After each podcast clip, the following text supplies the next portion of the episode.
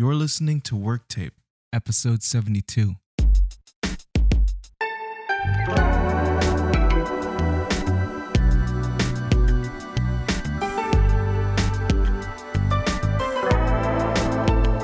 going on, everybody? It's another edition of the Worktape podcast. It's your boy, Money Mitchell. We got Isaac Rubin Grover once again. And last episode, we talked a bit about Paramore's recent tracks, Turn Off the News and This Is the Why, being such a great return to form for the band. Both of us are extremely excited and eager to hear what the rest of that album is going to sound like based off of the strength of these singles. And honestly, I think that these singles have a real potential and possibility to really tear it up on the charts. Um, I know that they're brand new, but I do see them really having good chart success, especially with a lot of female-driven rock that's been happening nowadays. Of course, Paramore kind of returning back to their roots. Um, Willow Smith, you know, kind of being more in the rock arena as well. Olivia Rodrigo, who ripped off Paramore. Yeah, but was I the only one that I felt that I heard only in the chord progression, but I didn't really hear it melodically? Uh, I heard it in the chorus. The chorus, I heard it. I heard it. I mean, it, I don't know. It's, you know, it's weird. I, I'm typically the one to call out overly similar songs, but I kind of felt like, I don't know, maybe my mind could just separate it pretty well. Were you one of the people that felt like it was more homage than kind of like straight up ripping off? So it wasn't I think like so. a... I think so. Mm-hmm. So it wasn't like a blurred line situation where it kind of really did feel more like a straight rip in a way? No, not to me. Not to me. I won't lie. Because first off, you can't copyright a chord progression. And so, and if you listen to it, the progression's similar. Okay. So I heard that. Melodically, at least for me, it felt different enough where my brain wasn't like drawing these aggressive comparisons between the two. I could definitely hear it, but I think my mind was like, all right, that's valid. At least, you know, this is just my personal thing, and right, everyone heard it differently. But um, no, I thought, yeah. And aside from that song, which wasn't even my favorite one, because I don't like Good For You that much. Like, I don't really care. Yeah. But uh, there were other great songs on the album that I thought were, you know, likable. Oh, yeah. Absolutely. Um, the Sour album overall was pretty solid with, you know, Deja Vu, and, you know, Driver's License was even one that kind of grew on me a little bit. Yeah. Yeah. I didn't like it at first, but it, I eventually learned to like it. I think Sour is overrated. I'm not going to lie. I think it's definitely overrated, but I did like it. Yeah, I do like it as well. I'm very curious to hear actually what Olivia does next, to be honest with you. Same, same. Because I do think that, as we talked about even in the last episode, she wears her influences on her sleeve in regards to Paramore, in regards to Billie Eilish. Oh, so can I also say something? Because remember I talk about, you know, being critical about people who do that, wear the artist on the sleeve? Go ahead, yeah. First off, Olivia's younger, okay? Yeah. She's not some thirty-year-old living in the past, or thirty or forty-year-old who's being like a has-been, but like a has-been of right. The people that they listen to are has-beens, and it's like, it's just corny. So she's younger.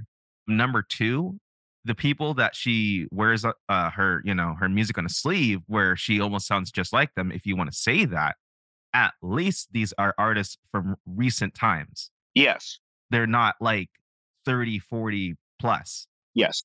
And so I feel like that combination and the fact that it's her first album, it definitely takes her out of the derivative and unoriginal, by the way. I, I actually do think that I like her more than even some of my favorite artists that I grew up now hmm.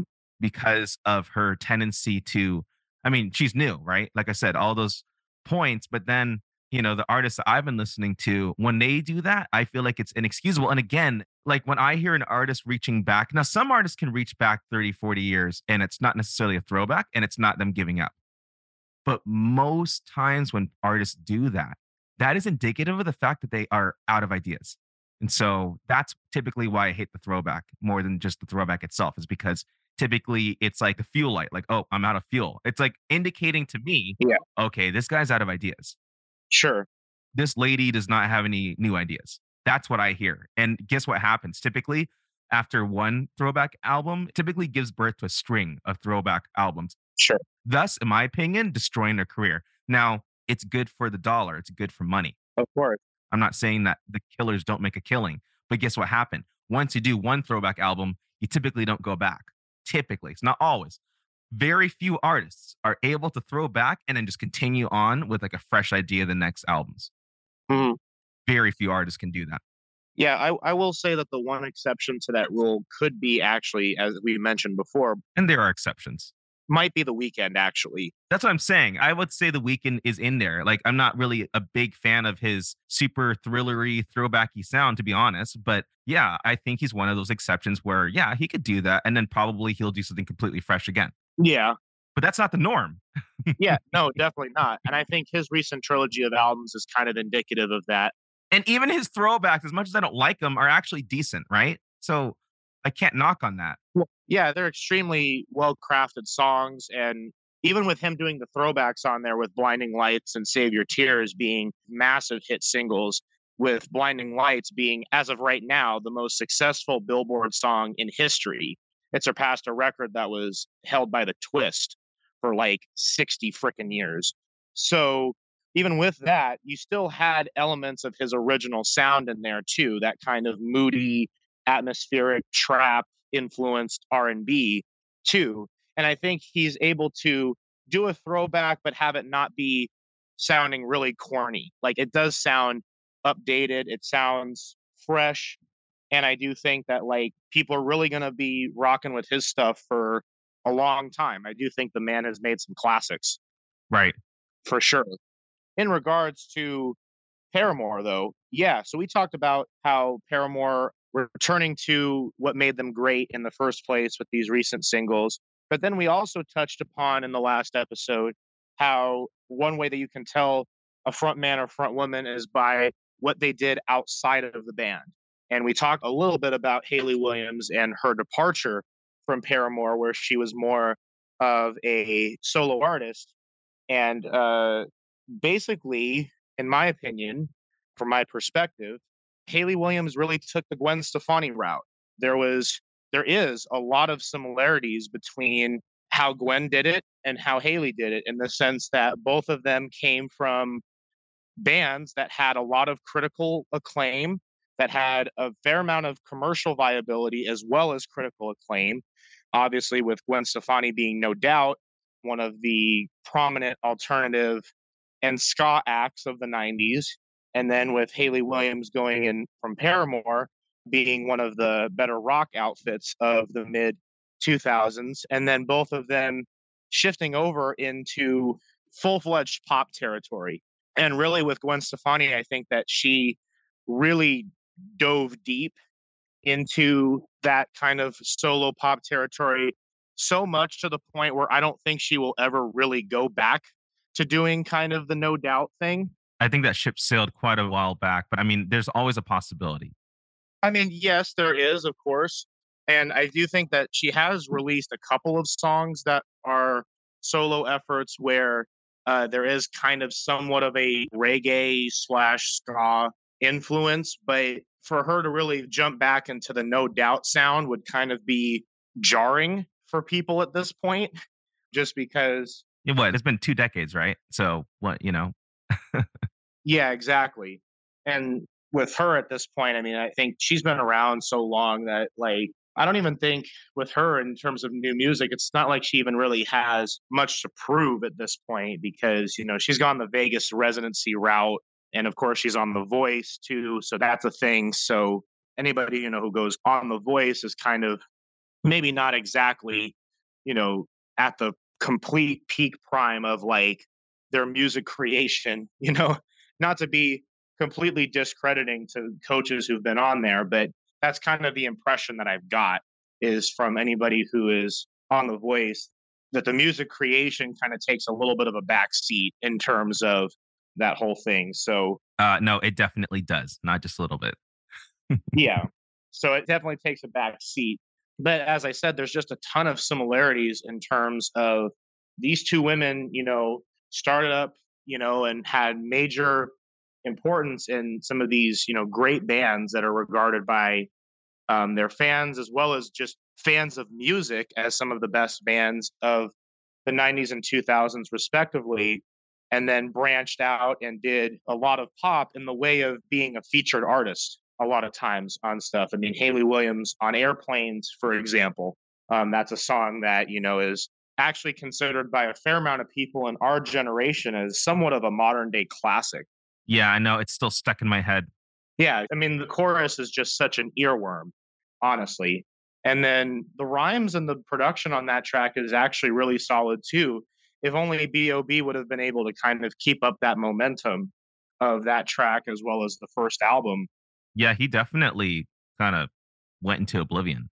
Yeah, I mean, he's still making music, and I think he's doing music more or less on his own terms in terms of being like a, an independent. I don't think he's on a major label, and I think he did that, you know, by choice. I don't think he did that in terms of being like, you know, blackballed by the industry or something like that. But still, he did have a little bit of a fall off in terms of how big that first album was, you know, had, you know, features from Bruno Mars, which no one really knew how big Bruno Mars was going to be at that time. Oh, yeah, definitely. And then, of course, you know, Hayley Williams jumping on the hook of Airplanes one and two, which two also got an Eminem feature, which at that time was still kind of a big deal. Eminem as of recent, eh, not exactly. Eminem feature doesn't hold quite the weight that it used to in the early twenty tens. So anyway, there's a lot of similarities, I think, between the two artists and between the two women in that respect. And it sounds like, anyway, that there was a fair amount of carryover in their fan bases in terms of people liking the stuff with the bands as well as the solo efforts. But then there were also people who just really did not like that at all. More in the case, I think, even of Hayley Williams, more than even Gwen Stefani, that there was kind of a bit of some selling out going on in that respect. I mean, maybe people felt that way about Gwen too, especially because to go from kind of ska to, you know, full-fledged pop with Pharrell at the production helm, you know, is kind of a huge departure.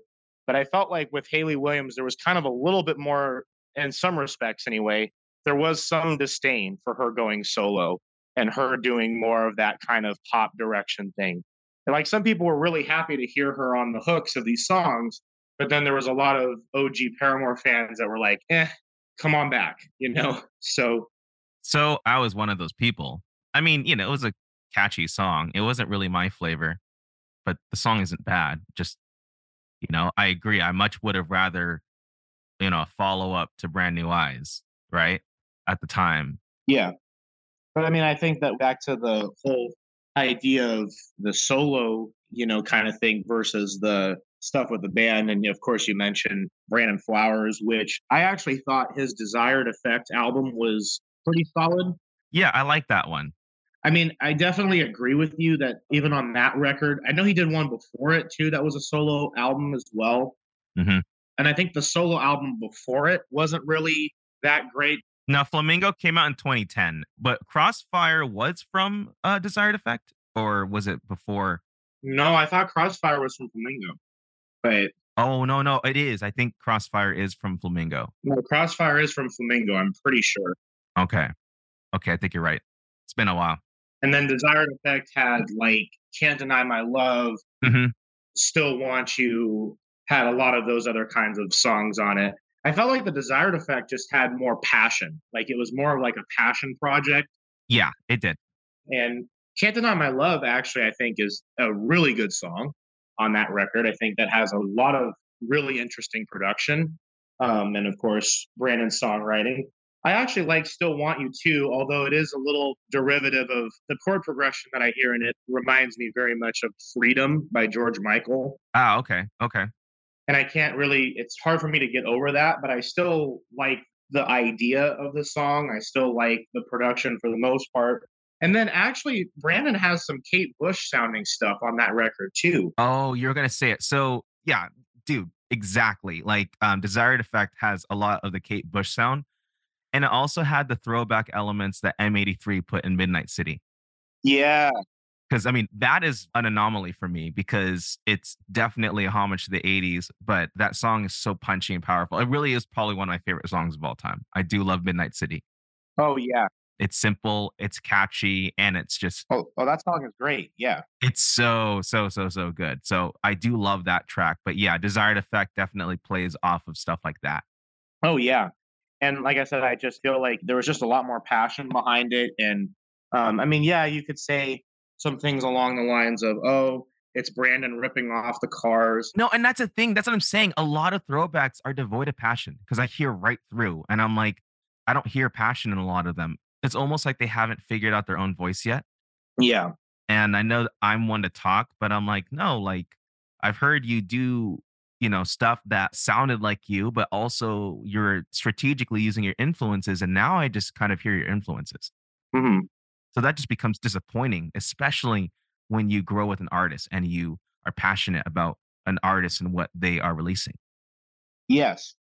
Yes, definitely. And I like Brandon. I think Brandon had great talent. You know, I mean, he still does. He's a very talented guy. I just think that he wastes time by trying to just do Americana, you know? Oh, definitely. Yeah. Personally, me personally. Now you could say, well, that's what he's best at. I mean, he's good at it. Mm-hmm. I never said he was bad at it. I just feel like, you know, again, like War on Drugs is the same thing. Each of their songs sounds the exact same, dude. Like, right. Where's the diversity? Where's the evolution? And that's what I hated about, not all, by the way. There's a lot of twenty tens rock that was amazing. Yeah. A lot of twenty tens rock in the mainstream, not in the underground, but in the mainstream was so highly derivative. It really was disappointing for me and the comeuppance of my age, you know, to kind of come to this. And I'm like, this is what we have. Right. You know, I had to dig to find artists that were innovating. Now, there were a few that were innovating and I didn't have to dig for. Royal Blood was one of those few rock bands that did not get attention off a throwback and just being unoriginal. Yes. So they're one of the few innovative rock bands of the mainstream twenty tens rock era.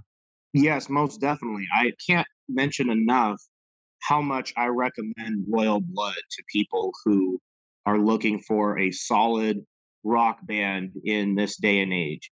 Yes. And they are probably the first example that comes to my head, especially if they're saying, oh, that, you know, rock is essentially dead or dying out, I say, no, go ahead and listen to some Royal Blood and then come back to me. Right? Because especially that first album, I mean, just, wow, the fact that you had such a big sound coming from just two dudes, and it was basically just a drummer, and then the lead singer plays a bass. It's not even an electric guitar, it's a bass. Yeah. And the fact that it comes from just those two dudes is incredible. And they do it live too. They took a lot from um well, yes, they took some from Black Keys, but they obviously took a lot from White Stripes. And White Stripes, I felt, was definitely derivative of Led Zeppelin and A C D C. I wasn't big on White Stripes, I gotta be honest. I like, I mean, he's a great sing- uh Jack White's a great writer. I actually like the Raconteurs. Is it Raconteurs? Raconteurs, yeah. Mm-hmm. Yeah, Raconteurs. I did like that. Like, that's catchy, right? But oh, of course. Yeah. Again, I think Royal Blood's a great example of a band, in my opinion, taking from some artists that I'm not that big on. Yeah. And doing something really cool with it, you know? So I liked them. I felt like, uh, who who was it? Oh, Cage the Elephant started out. I mean, they were a bit of a Pixies Nirvana ripoff, and I liked it. I won't lie. You know, I, I admit it. It was definitely a ripoff of that time, but I thought it was kind of cool. Mm-hmm. But then they totally were like, okay, let's rip off like bands from the sixties. And I'm like, oh, here we go with this. Now, they did do some pretty cool, edgy, new type rock sound stuff. Yeah. That wasn't stuffed with filler words. They did do a lot of um cool stuff with that. So I think they got better.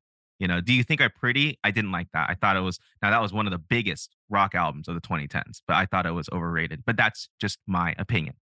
But um, Royal Blood was innovating. Muse have always innovated despite Simulation Theory. I've kind of like been like, eh. That was an okay record, but I loved Pressure. Muse have been there to innovate. I mean, Radiohead has always innovated. Sure. Coldplay have been there to evolve in their sound, even though I think sometimes they did it terribly. Yeah. At least Coldplay have never, ever done a throwback record. No, no, they no, they have not. No, Coldplay has always stuck pretty much to their guns in regards. Yeah. Even when they're bad, at least they're doing something that's like pushing the envelope. I'm just being honest. I'm not saying they're pushing the envelope like Radiohead would push it, and who could, right? Yeah. but I'm saying they're pushing the envelope. At least they're not like throwing in a towel, like, oh, well, now we're just going to try to sound like your dad's music and try to win you guys over. I mean, a lot of bands did that. In my opinion, it's pretty sad. Right. But I get it. If it's all about money, then fine, right? But don't think that the pursuit of money is really going to garner you some hardcore fans, right? You might lose the hardcore fans, and that's fine, you know, if that's what you want. Yeah. Even though it's the case of Coldplay, the fact that Music of the Sphere has got an Album of the Year nomination, I'm a little upset with that. I, I, okay, okay, wow, I, I did not know this. You didn't know that? Okay. Yeah, the Grammy nominations came out, and uh, they nominated that for Album of the Year, which I'm not upset because it's Coldplay being nominated for Album of the Year. Definitely not. I'm just upset that they viewed that album as actually good enough to be Album of the Year. Uh, just because I felt like that was kind of a big miss. It was such a flop, dude. It was a huge swing and a miss. Now, granted, I understand that like commercially it wasn't because they had that track with B T S. But that's Coldplay. Yeah. Everyday Life was definitely less of a flop. It was better. Oh, yeah. And people were mad about that one being nominated for Album of the Year, too. But I'm like, at least that's a good album. Yeah, it's actually pretty good. It is pretty good. Yeah, that's a good album. And you want to talk about like experimenting? Like, yeah, like Coldplay experimented heavy on that album. They had mm-hmm. Arabesque, which is a song that like is completely different than anything that they've done right before. As kind of like gypsy jazz elements. It's interesting and like brass. And then there's even some gospel too. They had a bit of a gospel influence on some of their tracks as well. They actually had one of the best Tiny Desks too. When they did their Tiny Desk and they did some songs from that album as well as some classics, but they had background singers and uh, they had like kind of like gospel flavor. And it was, it was really cool to see Chris doing that. And actually his style of playing and whatnot actually really works. So I've always liked how Coldplay have never taken themselves to, I mean, I did kind of like them when they took themselves more seriously because I think they came up with better records. Roger Blood, yeah. Yeah, because when they're trying to have fun, I won't lie. I think they kind of make bad records when they're trying to have fun. But I will say there's a silver lining here. And maybe it's not necessarily the one I wanted, but it's a silver lining nonetheless. I do appreciate Coldplay's tendency to make things fun. Yes. And maybe people look like, oh, look at that cheesy smile, like just smack it off their face. I could see that too. Hmm. But, you know, I don't want to be negative about it. You know, I feel like, you know what? They enjoy what they do. And Coldplay are one of the greatest rock bands of all time. And I mean that. No matter what you say about them, I love them. I think they're an amazing band. They put at least four or five, really, in my opinion, at least, if you want to put down to the smallest number, they put out four solid records. Like, amazing. Absolutely. Yep. X and Y is a great record. I don't care what people mm-hmm. say. Oh, I, I love X and Y, too. Yeah, they did it. You know, they did it. They don't need to. I mean, if they had finished after that, would it have been disappointing? Yeah. But there are many other greater bands that have put out two or three solid records, and that's it. Mm-hmm. So like the fact that they did like four, I think is amazing. And, you know, anything they do after that is like a bonus to me. And Ghost Stories was a bonus to me. Yeah. No, Ghost Stories is really solid. I think that that was an album that I felt got a bit overhated, I think. We did not deserve that record. I thought it was a good record. I thought so too. I thought it was really, really solid. Ghost Stories' strength is its cohesion from track to track. Yes. I agree with you. It completely sets a mood and atmosphere. And sticks to it. Yeah, and it encapsulates you in that atmosphere. Actually, to be honest with you, it reminded me of one of my favorite artists, Sade. The chill instrumentation, even the way that Chris was singing on that record kind of evoked some Sade. So I don't know if she in particular was a huge influence or not, but obviously I don't know Chris personally. I can't just call him and say, hey, mate, did you... you know, ripped from Sade. No, but that's what I heard out of it. But once again, back to the comparisons of the solo thing and kind of just wrapping this installment up as a whole. Yeah, with both Hayley Williams and with Gwen Stefani, Brandon Flowers, these front men and women of, you know, these highly respected, like highly venerated bands, you really do get a sense of how good they are based on kind of what they do outside of their band. And sometimes in some of these cases, it seems like the band is really a big driving force. I mean, you mentioned the brothers of Paramore being kind of a big foundational oh, thing. Oh, next too. One. We will touch that on the next one because I, yeah, I'm loaded, I'm loaded with that. Yeah. Yeah, and, and we're talking about, you know, the Farrell Brothers and how kind of their foundational, you know, rhythm sections and especially their drumming was, you know, very different than a lot of drumming at the time. Yep, yep.